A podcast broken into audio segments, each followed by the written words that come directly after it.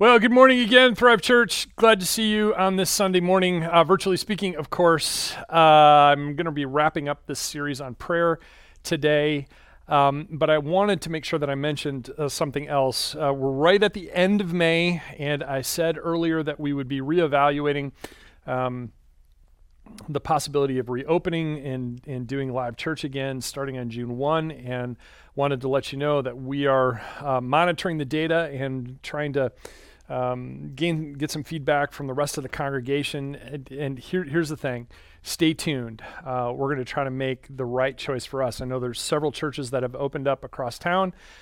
Um, there have been several churches around the country that have opened and then closed again, and we don't want to necessarily do that. So um, stay tuned. And of course, if you have any uh, question or comment about it, go ahead and send us an email at hello at thrive tulsa dot com, and we will get back to you as soon as we can. We would love to hear your feedback um, about all of that, but um, just stick with us as we as we try to, to make a wise decision for Thrive Church, um, all of our, our parishioners, including our kids. So um, also, please be in prayer over that. Um, pray for us as leaders as we, you know, try n- not only to read the data, but to hear what God is saying to us. And so, Uh, just invite you to, to do that. Well, like you, I like learning new things. Um, I, you know, I, I try to learn something new, uh, at least on a weekly basis. Although when you have children, you tend to learn new things on a daily basis. Uh, at least I do. Um, but it seems to me that every time I learn something new, one of two things happens. Um, and maybe you can uh, identify with this as well. Um, very often I forget what it is that I learned. Uh, I'll hear something and I think, oh man, that's really good. And then I probably promptly just zip it's right right out uh, of my brain. Um, so what I've learned to do is to to write things down. And so I typically take notes um, in meetings and, you know, when I'm listening to, you know, other preachers or speakers or that kind of thing, I, I like to to write things down. I like, I like to take notes, um, especially if they're, it's a great idea. And sometimes, yes, I even draw my notes, and uh, I like to use colored pens and that sort of thing. It just helps me to remember. Uh, the problem with that, though, is that uh, if I don't have if I don't have my notes in a central location, I come across those notes three, six, nine, twelve months later and go, "Oh yeah, that was a really good idea," or "I have no idea what the context of that particular great idea is," and so consequently, it doesn't mean any anything to me.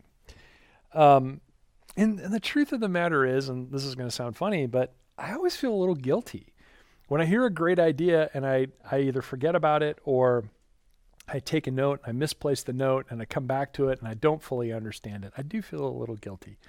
I spent that time and energy to write it down, and still.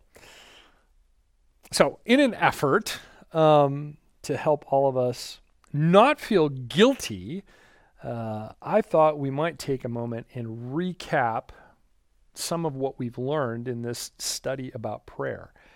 Um, try to recap the series. Um, but more importantly, prayer is so essential for our walk with Jesus, it's worth revisiting over and over again. And so let's let's just kind of look at um, the series as a whole and just remind ourselves. Um, maybe something will come back to you that you know, you wanted to pursue and just, you know, lost track of time, or, hey, there are other things that have come up. I, I get it. It happens. So, you know, um, we started um, by seeing where, where Luke chose to record the Lord's Prayer. We wanted to to start off prayer with, with the prayer that Jesus taught us. And uh, you might remember this, um, this little diagram, but essentially um, it starts uh, with, with the Good Samaritan. Uh, Jesus tells this parable. He's asked the question, who is my neighbor? So he tells the, the parable of the Good Samaritan. And the behavior of the Samaritan is is commended. And then immediately he tells a story of, um, Luke tells a story of Mary and Martha. And, and um, Mary's the one who sat at Jesus' feet. Well, Martha got distracted with all kinds of preparations and the work to do.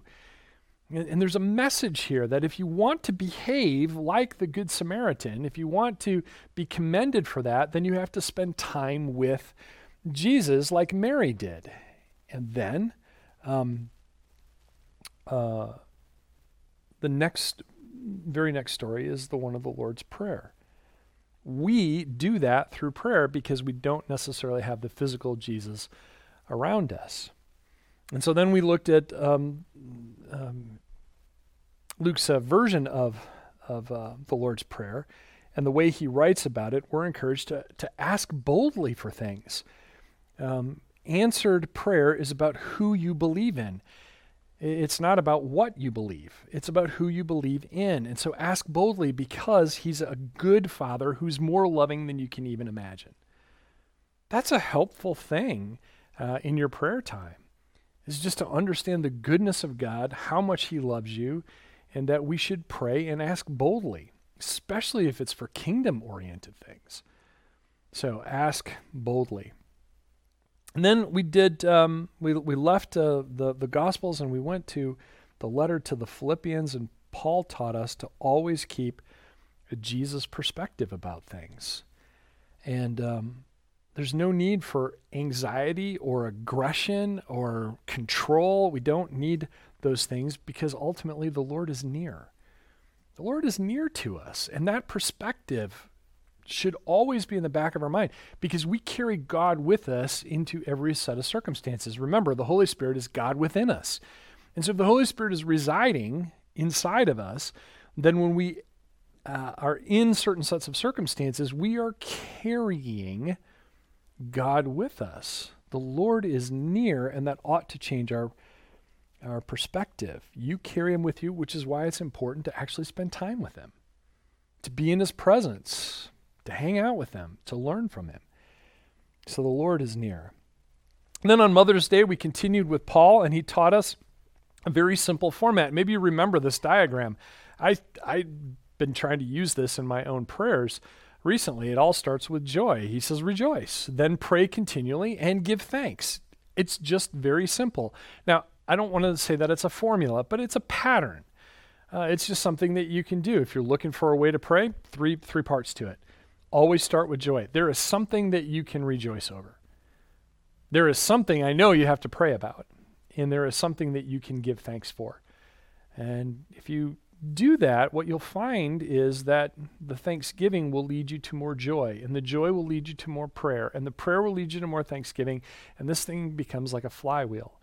And eventually, you are praying continually because you see the benefit of it. So make your prayer in the light of joy and thanksgiving, and and just find yourself returning to it, and, and see what it does for you. See what it does.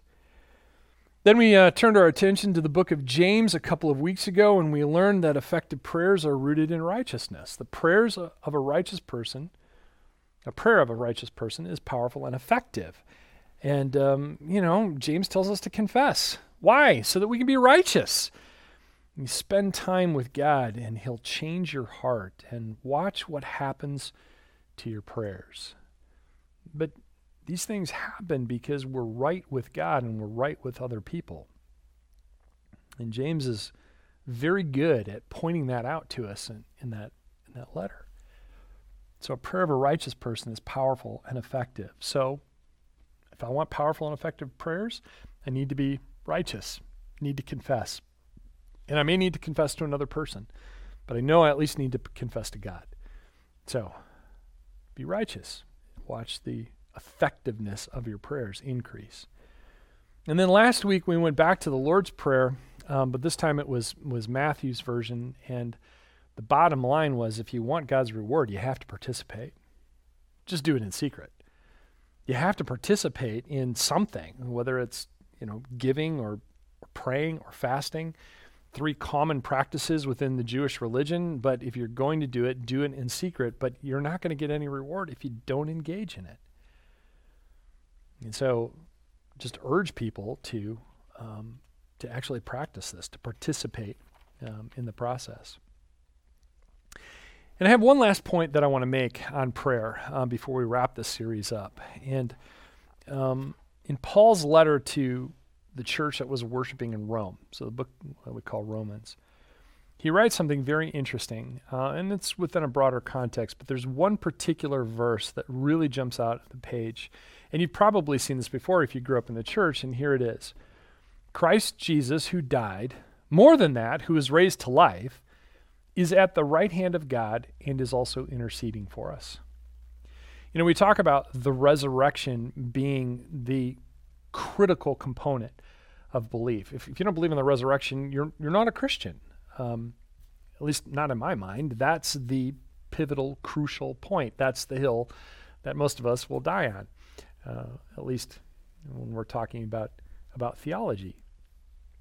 Christ Jesus, who died, more than that, who is raised to life, has ascended and is at the right hand of God. And I love this, is also interceding for us. Let that sink in. The resurrected Jesus is at the right hand of God, and he's interceding for us. He prays on our behalf. That's what interceding means. He speaks to God the Father on our behalf. That's incredibly powerful. And it has all kinds of implications to it. So the question is then, I think, what is it that Jesus actually prays? What do you think he prays? Um, do you think that he he prays to help you to get an A on your test? Or uh, to help you find a great parking spot at the grocery store? Or maybe um, he prays to God that you get the winning lottery ticket, right? All those things. Probably not. Hate to break it to you. Um, not that he doesn't want to help you, not that he doesn't want to see you succeed. It, it's got none of that. Those are probably not the things that he's praying for, though. But we can get an idea of what um, what kinds of things Jesus does pray for by looking somewhere else um, in the Bible. So I want to draw your attention to a scene in John's biography of Jesus. And Um, right before his uh, arrest and his crucifixion, Jesus spends time with his disciples. And it's it's called, among scholars, the Farewell Discourse. And it's uh, a number of chapters um, that describe how Jesus interacted with his men right before those fateful uh, circumstances. And there's a particular point um, that is really worthy of us taking a good hard look at. And it's called the High Priestly Prayer. Jesus actually prays um, before they go out and he's arrested. And uh, in that prayer, there are some very profound things, things that we can learn from. So I would uh, invite you to um, join me in John chapter seventeen.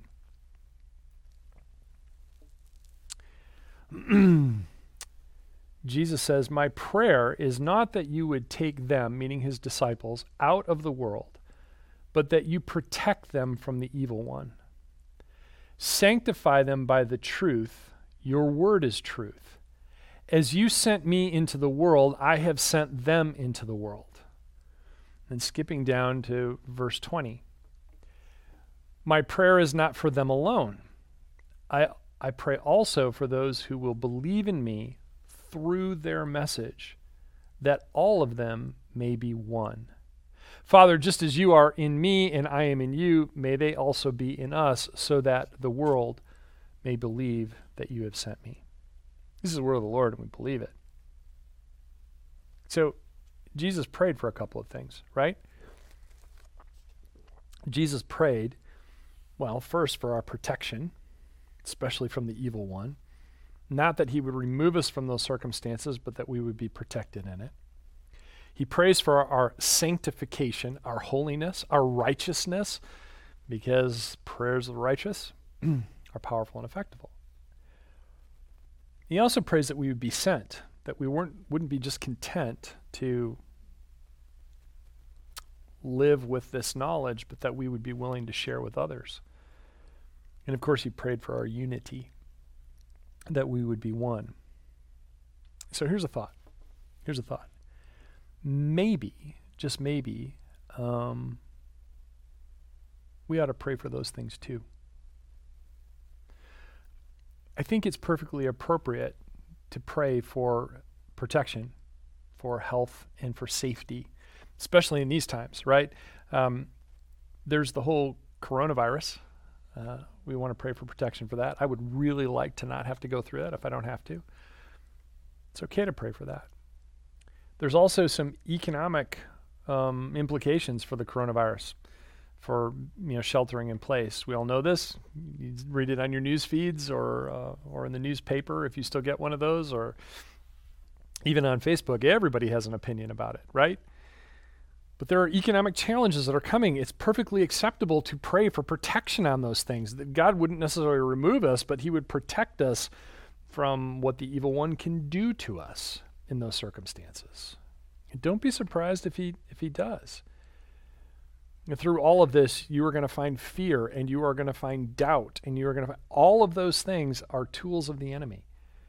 And so it's perfectly acceptable. It's preferable that we actually pray for protection against them. So keep that in mind. Pray for health and safety.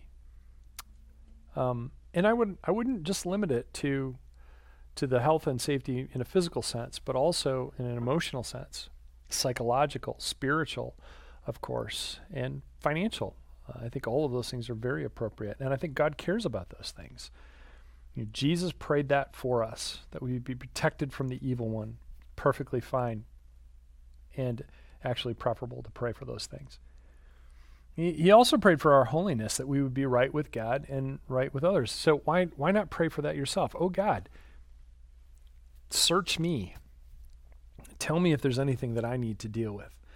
Um, we start every year with a theme for the year. Great time to return to that. God, is there anything with my theme that I need to to to get back on track with, because that that puts my heart in the right spot. So so pray for those things. Ask God to reveal uh, if there's anything that he needs to to deal with inside of you so that you stay in right relationship with him. And at the same time, it's you know, holiness is about our relationship with other people. And and you know where they're strained. You know where those relationships are strained. I'm confident of that. And maybe this is the time, maybe this is an opportunity for you to say, oh God, how do I reconcile that?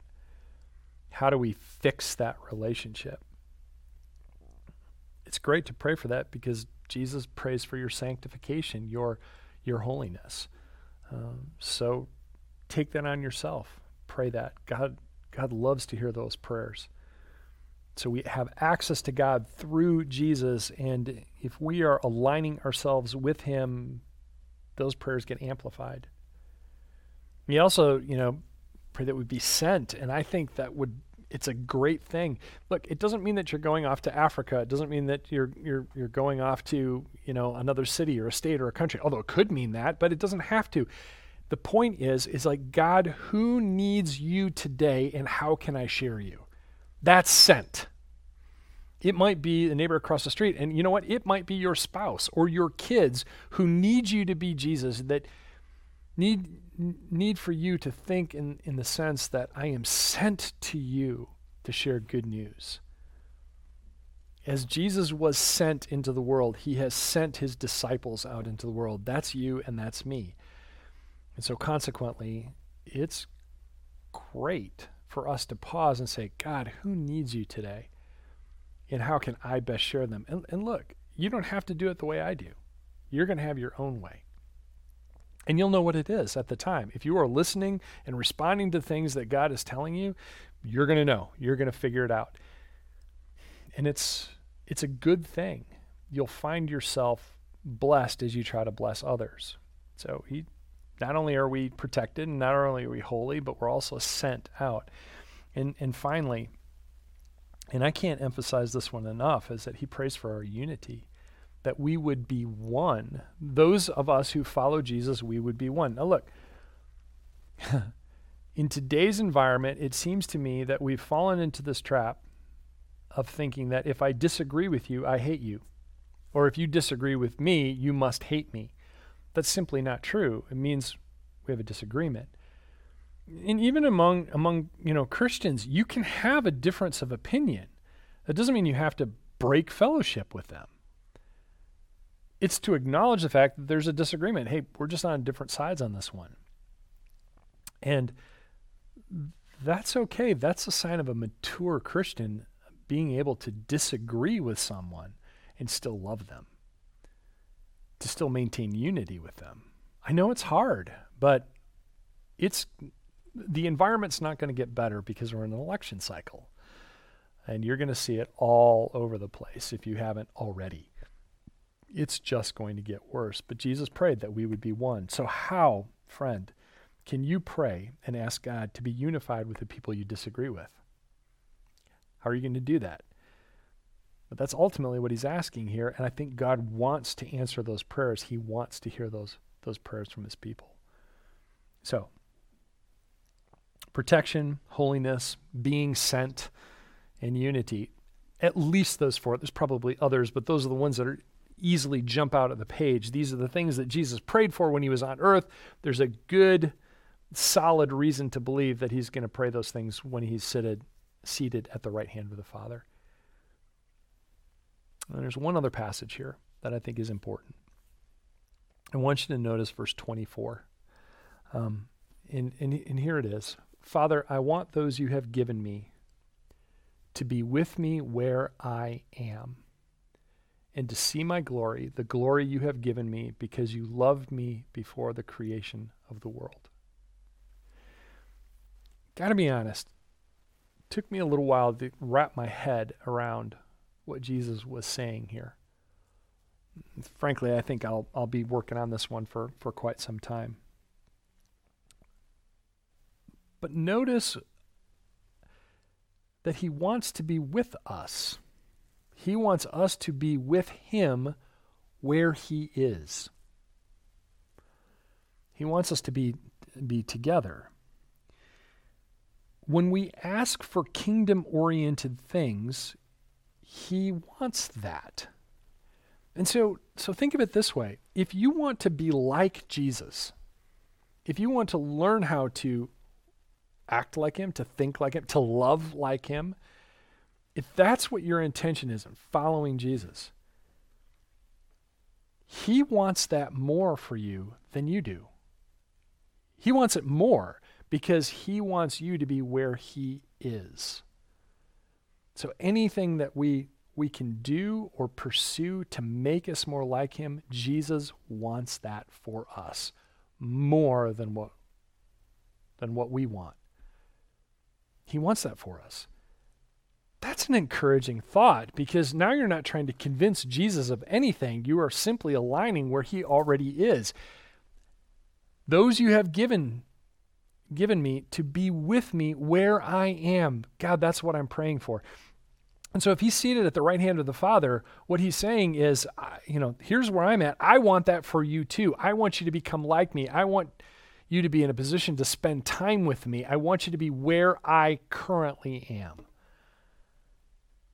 God wants to be with you. God wants your destiny, and he wants all of that even more than you do. Let that sink in for a moment. God's leading us and moving us and shaping us to be something that we want, but that he, he wants more for us. And this is why you you pray. This is why you... You you pause and you take your five minutes and you, you pray over those things to align yourself with his purpose in prayer. Jesus intercedes for you. If you think about that, if you pray to him to align yourself, what could happen? What could happen in your in your life and the life of the people around you, your family, your neighborhood, your workplace? What, what would happen if you pursued God such a level? We're trying to align with him, to think like him, to act like him, to love like him. What could ultimately happen in light of all the things that we've learned about prayer? Church, prayer is ultimately talking to God. It's just talking with him. Don't make it more complicated. We learned last week that, that Christians ought to say relatively short prayers because we're just that confident in him. But talking with him means we're also listening. Discipleship is about listening and responding, listening and responding, and I'm still trying to learn that like everybody else. Some days it's easier than others. Uh, in fact, I'll just tell you a quick story. I was um, in my prayer journal the other day. And I'll be honest, I really hadn't felt like I'd heard from the Lord in quite some time. And so as I'm journaling, I'm I'm kind of lamenting this. And then all of a sudden, the Lord downloaded about four or five different things about different people, and I was able to contact them and and just encourage them because of things that the Lord had said. That doesn't happen all the time, but I love when it actually does. But the point is, is that you're listening and responding. You put yourself in a position to receive when he's ready to speak. And then the love that we receive from God changes us. I don't know how being in the presence of God doesn't change us in some way, because of his greatness and his goodness, his love, his mercy, and his compassion. I don't know how it doesn't change us. So this week, again, how'd you do? Um, you know, if you were able to uh, to do five minutes a day for all seven days, give us a heart. If you were able to do it at least four times during the week, give us a thumbs up. And if you need to hit the reset again, hey, no problem. Um, God's always there. He's not moving. So give us a little little ha-ha emoji so that we know that that you need to reset. Again, you know, we're not judging you for that. Uh, all of us go through that from time to time. And and here's the thing. God's not moving. He's just waiting for you. And so you can you can hit that reset without without a problem. Um, he loves when you try to connect with him. So I just want to, once again, uh, you know, start praying. Just start five minutes. I just want you to pray. I just, I just want you to pray, and uh, start with five, and then challenge yourself. Uh, maybe go seven minutes or ten minutes or whatever it is for you. It, it's entirely up to you. The thing is, I found that when I'm when I'm really engaged in the prayer, um, and for me, again, that includes journaling, but when I'm really engaged in it, time flies after some practice. It does. Um, you're, it's amazing. Uh, it's an hour later and you're still writing some things or still praying. But the point is, just pray. Just pray. This entire series has been to encourage you to pray. And there's plenty of it to pray about. You know, whether you want to start with global pandemics or you just want to talk about the relationship you have with your kids, God cares about it all. Um, find those things that uh, are on his heart and pray those things back to him, and find reward in that time that you spend with him. Let's pray together. Jesus, I'm so thankful um, for your teaching on prayer. And again, Lord, as I often prayed, I just ask you, Holy Spirit, to infuse the hearts and minds of, of people who call Thrive Church home with a sense of, of your presence, that it would compel them to spend more time, to want to spend more time with you. God, would you answer their prayers in such a way that they would um, they would be encouraged, that it would build faith, that they would they would want to engage with you because they see things happening. I trust that you know how best to do that for people, and that um, your spirit would move, and we would just simply be a part of that because we spent some time with you. Please, Lord, protect us all from the coronavirus, from the uh, economic challenges that are right at our doorstep. And I thank you. Thank you with the, from the bottom of my, my heart that we can be part of this church that meets digitally, but we're here, we're together, and we are seeking after you, Lord. Thank you for this congregation, and thank you for being our being our shepherd. Help us to learn your voice. In Jesus' name, amen.